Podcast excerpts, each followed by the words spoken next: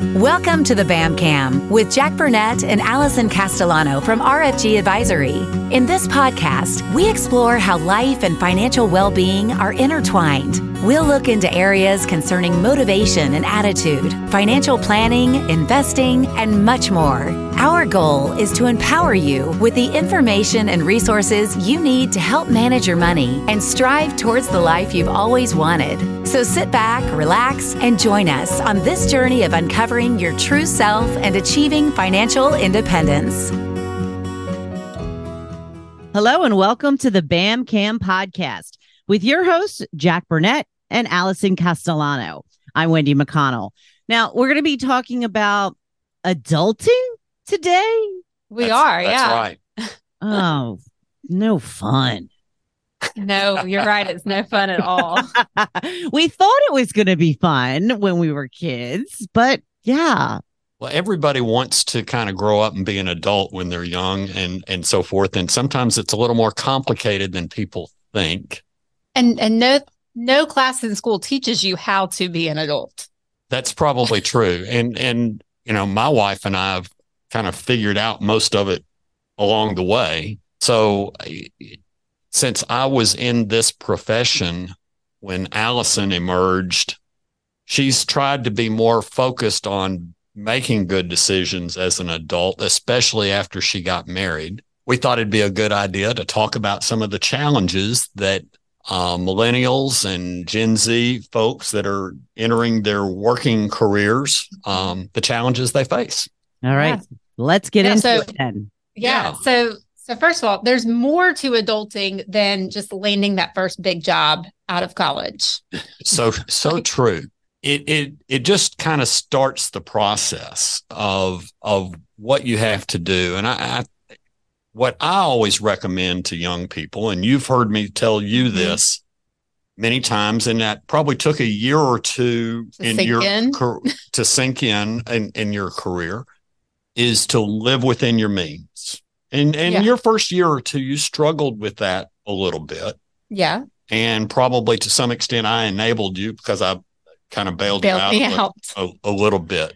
Yeah. But it is vitally important that you not dig yourself into a hole that you can't work yourself out of very quickly. Um, many people get enamored with their spending capabilities through credit cards and, and credit that's available, and they get excited about toys, cars, houses, or whatever, and they they don't really understand and appreciate the necess- necessity of living within their means. Yeah. Because digging out of a hole can sometimes take five, ten times as long as it takes to get into that hole. Yeah. And it's really hard. I think for me, you see all the social media consumerism Correct. happening and and you want the newest and latest and greatest and you feel inadequate if you don't have that. You have all these influencers out there Yeah. that are talking about all these wonderful um, things in life, and they're teasing you and trying to attract you to the, all these wonderful things, which are probably not realistic and a, and a real thing, yeah. but it makes you feel like you're missing something.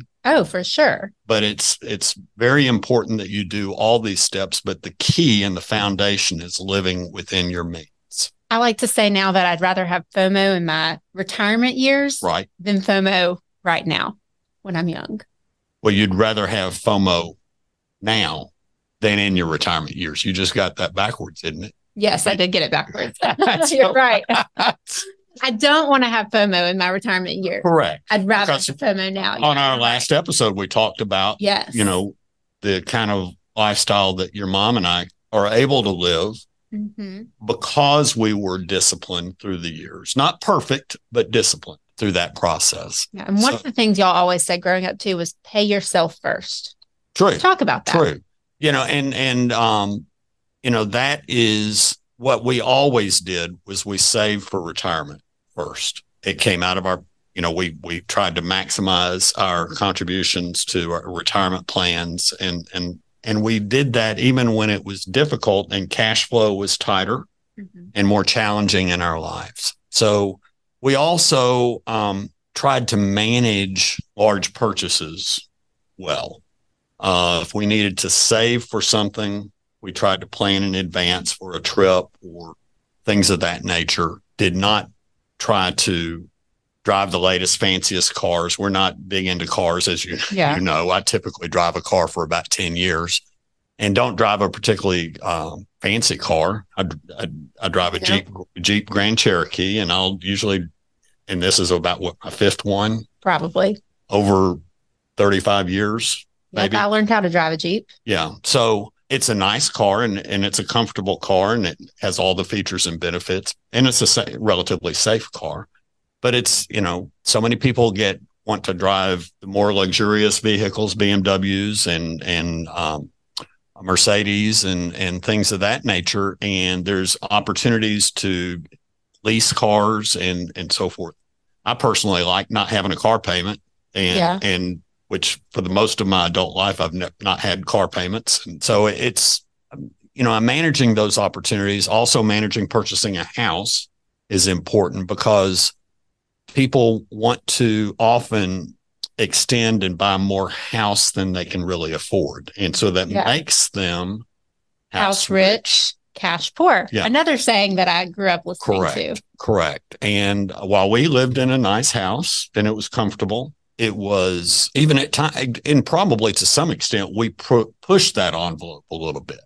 But I think in uh, it's vitally important, I think, for young people to live within their means from the standpoint of the type of house. You obviously want a safe and comfortable and clean place to live and and everything for your family but it is important that you not try to fall into that trap of buying more house than you can afford.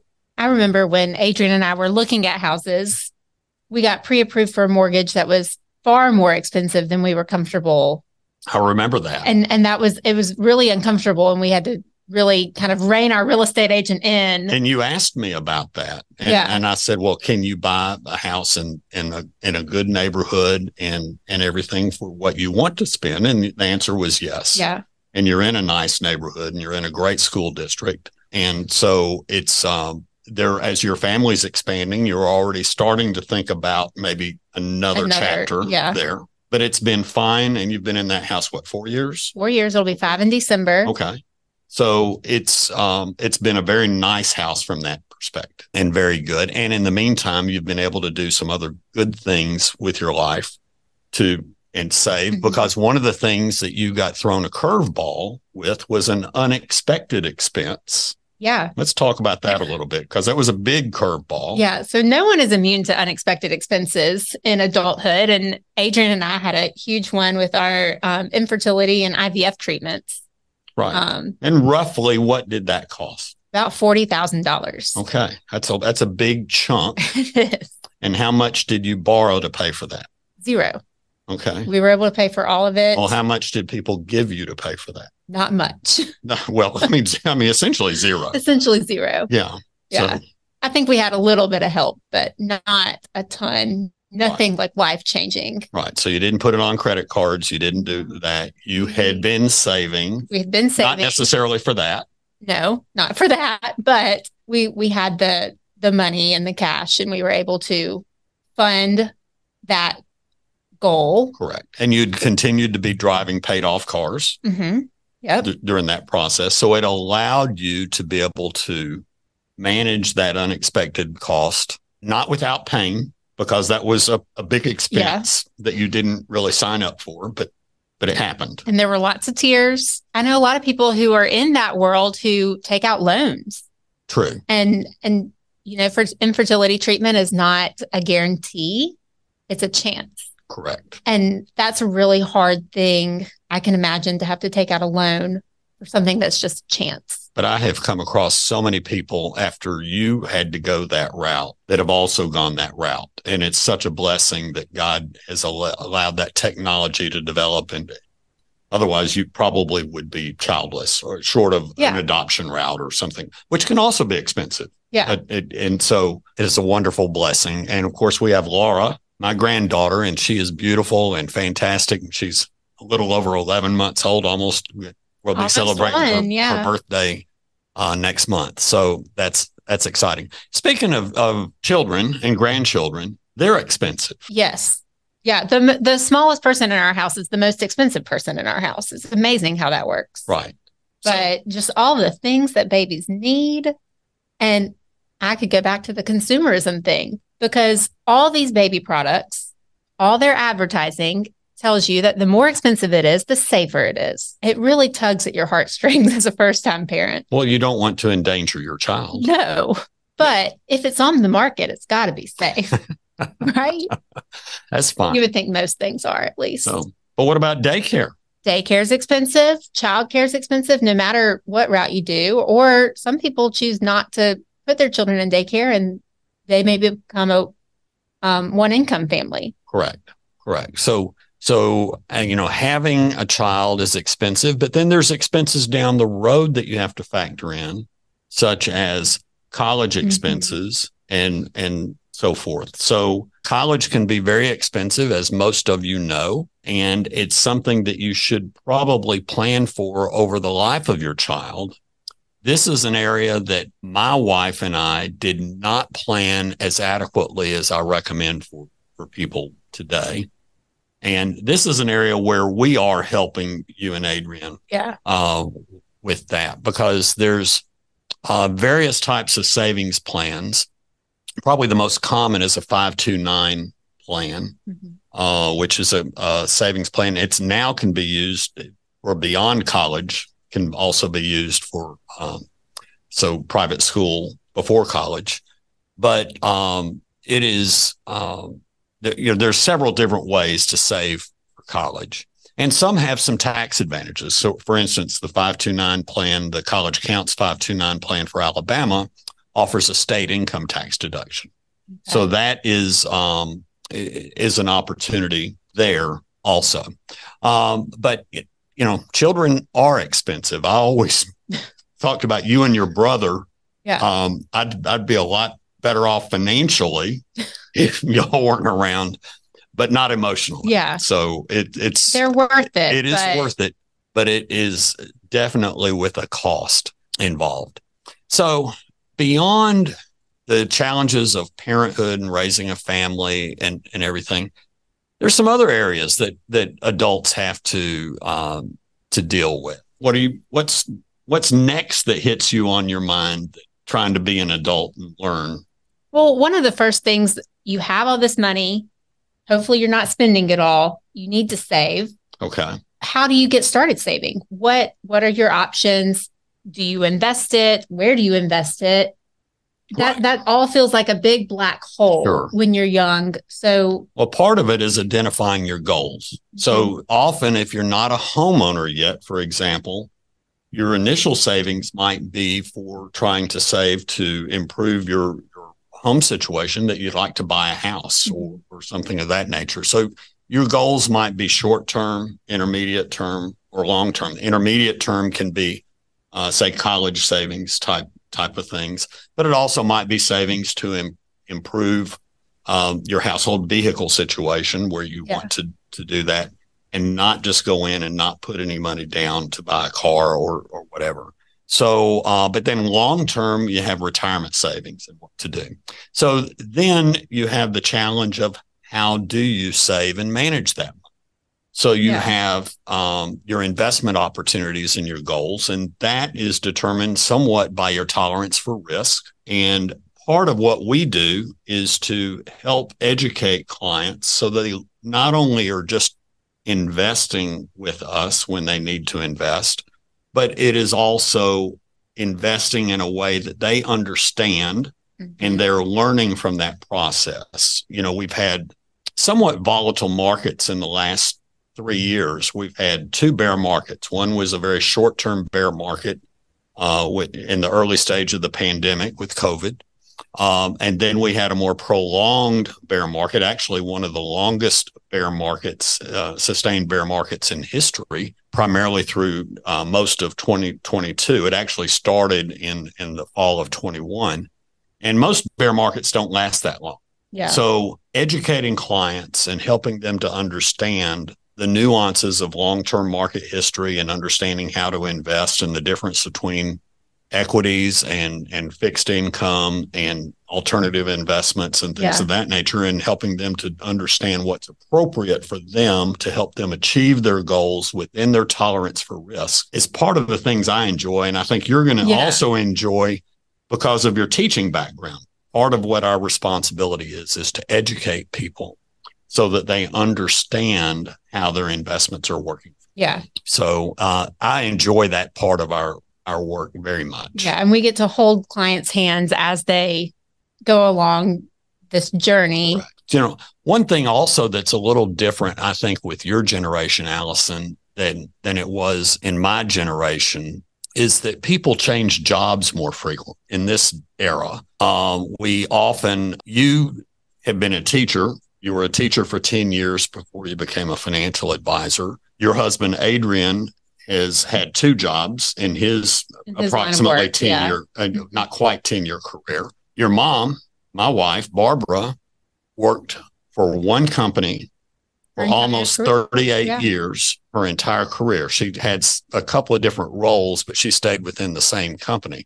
That's virtually unheard of today Yeah. for people to stay with one company. So, with changing jobs, that impacts a lot of things that people need to to do. One of which is managing the retirement plans.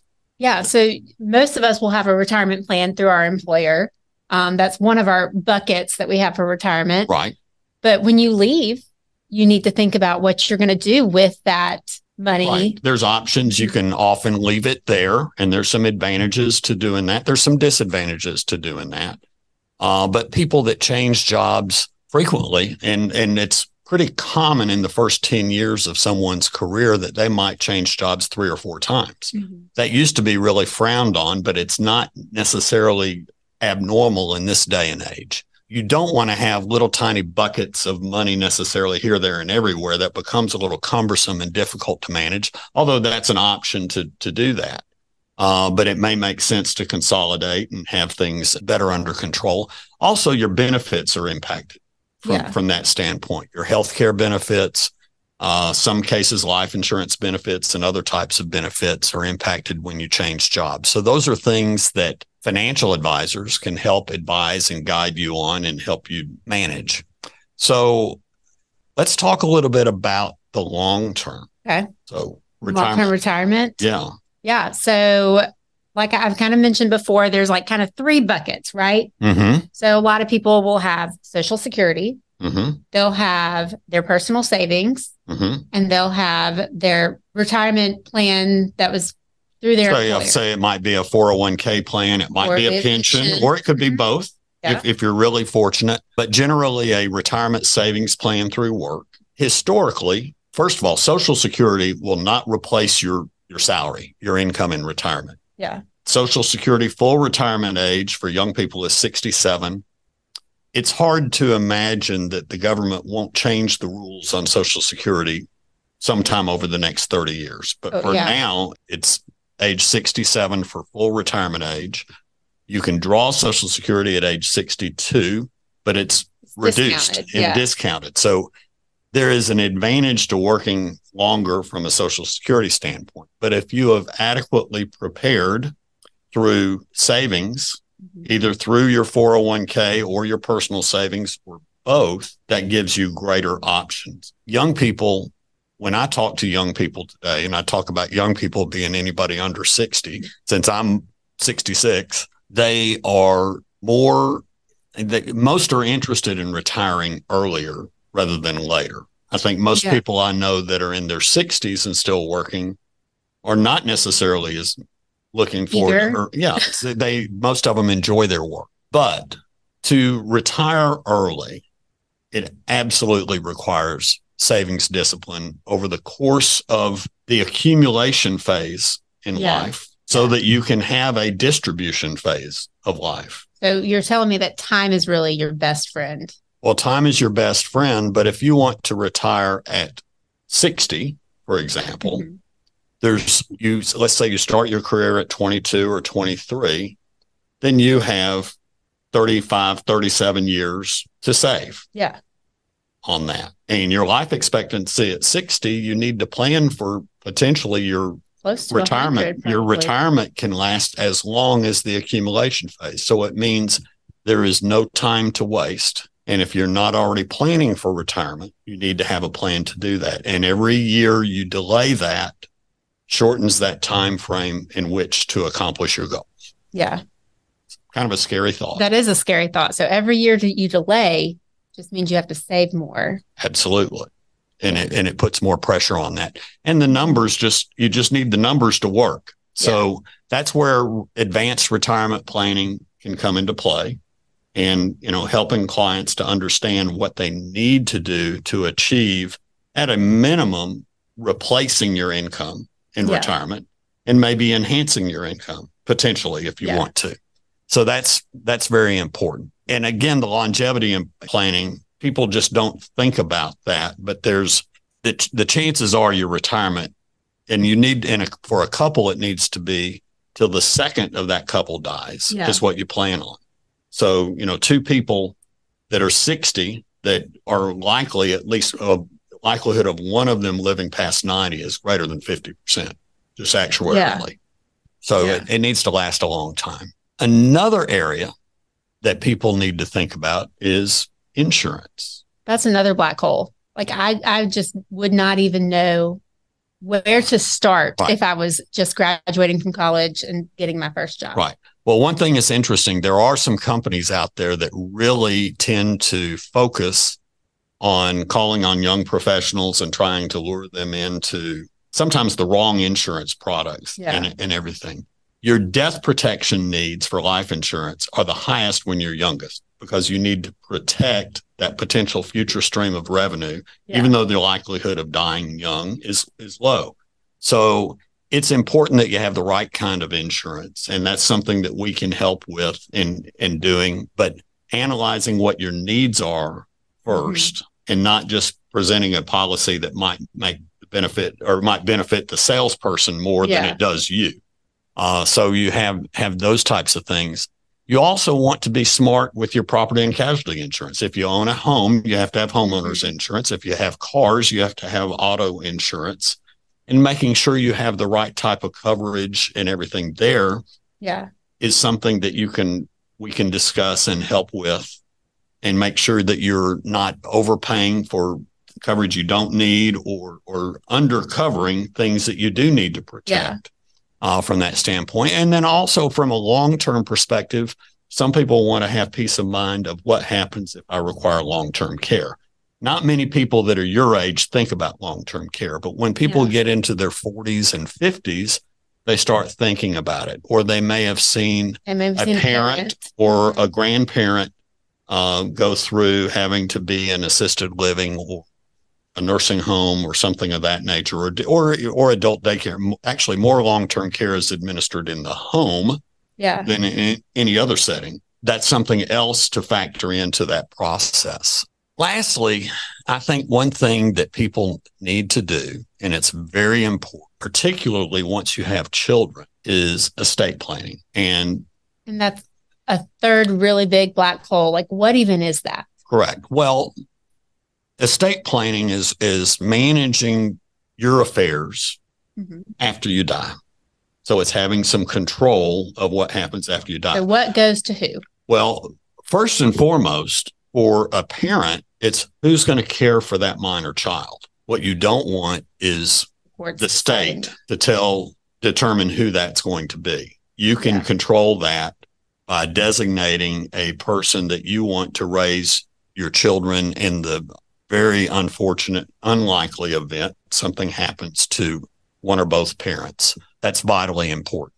Uh, but also, it helps control the process of distribution of assets. Another thing that I think is important with estate planning documents is the ancillary documents that come. So having durable powers of attorney, so you can, if something happens to one spouse, who can handle the affairs of, of that. Also, healthcare, you know, making decisions if you're incapacitated, either permanently or, or, Yeah. or temporarily to make health decisions. You want to be able to have someone you trust with a healthcare proxy to be able to do that or living will decisions on, you know, you occasionally run across things in the news where there's big fights over somebody wanting to essentially pull the plug necessarily when yeah. somebody is considered brain dead or whatever. And it's, and families can be in dispute. Well, you can deal with that on the front end based on expressing your wishes yeah. from that perspective. And so estate documents are very important. And then depending on the complexity of a household, it might also involve trusts and things mm-hmm. of that nature to be able to control from the grave and, in management of assets. For instance, you might want to designate in, let's say you have teenage children and they're showing a little bit of immaturity. You would not necessarily want them to inherit money at 18 years of age or 21 yeah. or even 25. Sometimes you might think, I want that child to be 30 yeah. before they can really get access to any substantial wealth because they may not have the responsibility of managing that to their best interest. Yeah. So that comes into play. So it's a lot. That is a lot. and, and some of it, I feel like we're ending kind of on a down note, well, talking about wills and yeah well one of the things i think that we'll do on some future episodes here is maybe dig deeper into some of these subjects and and talk a little bit more on on how to really deal with each one of these areas because life is complex. It and is. and it's always dynamic and and the world keeps throwing curveballs at us and and a good financial advisor can help hold your hand keep you on track and and do that. And navigate life. So that might be a reason to call you. It would be a great reason to call us if people wanted to call and get more information how would they go about doing that you can reach me at 205 504 9868. And you can call me at 205 613 4994. Well, thank you both. And thank you for joining us today. Please like, follow, and share this podcast with your friends. Until next time, I'm Wendy McConnell. Thank you for listening to the BAMCAM podcast with Jack Burnett and Allison Castellano from RFG Advisory. Click the follow button to be notified when new episodes become available. Visit our website at rfgadvisorywealth.com slash Jack Burnett or give us a call at 205-510-9072. And don't forget to click the follow button to be notified when new episodes become available. Content here is for illustrative purposes and general information only. It is not legal, tax, or individualized financial advice, nor is it a recommendation to buy, sell, or hold any specific security or engage in any specific trading strategy. Information here may be provided in part by third party sources. These sources are generally deemed to be reliable, however, neither our guest nor RFG advisory guarantee the accuracy of third party sources. The views expressed here are those of our guest. They do not necessarily represent those of RFG Advisory, its employees, or its clients. This commentary should not be regarded as a description of advisory services provided by RFG Advisory or performance returns of any client. The views reflected in the commentary are subject to change at any time without notice. Securities offered by registered representatives of Private Client Services member FINRA SIPC. Advisory services offered by investment advisory representatives of RFG Advisory LLC. RFG Advisory or RFG, a registered investment advisor. Private Client Services and RFG Advisory are unaffiliated entities. Advisory services are only offered to clients or prospective clients where RFG Advisory and its representatives are properly licensed or exempt from licensure. No advisory services may be rendered by RFG Advisory unless a client agreement is in place. RFG Advisory is an SEC registered investment advisor. SEC registration does not constitute an endorsement of RFG by the Commission, nor does it indicate that RFG or any associated investment advisory representative has attained a particular level of skill or ability.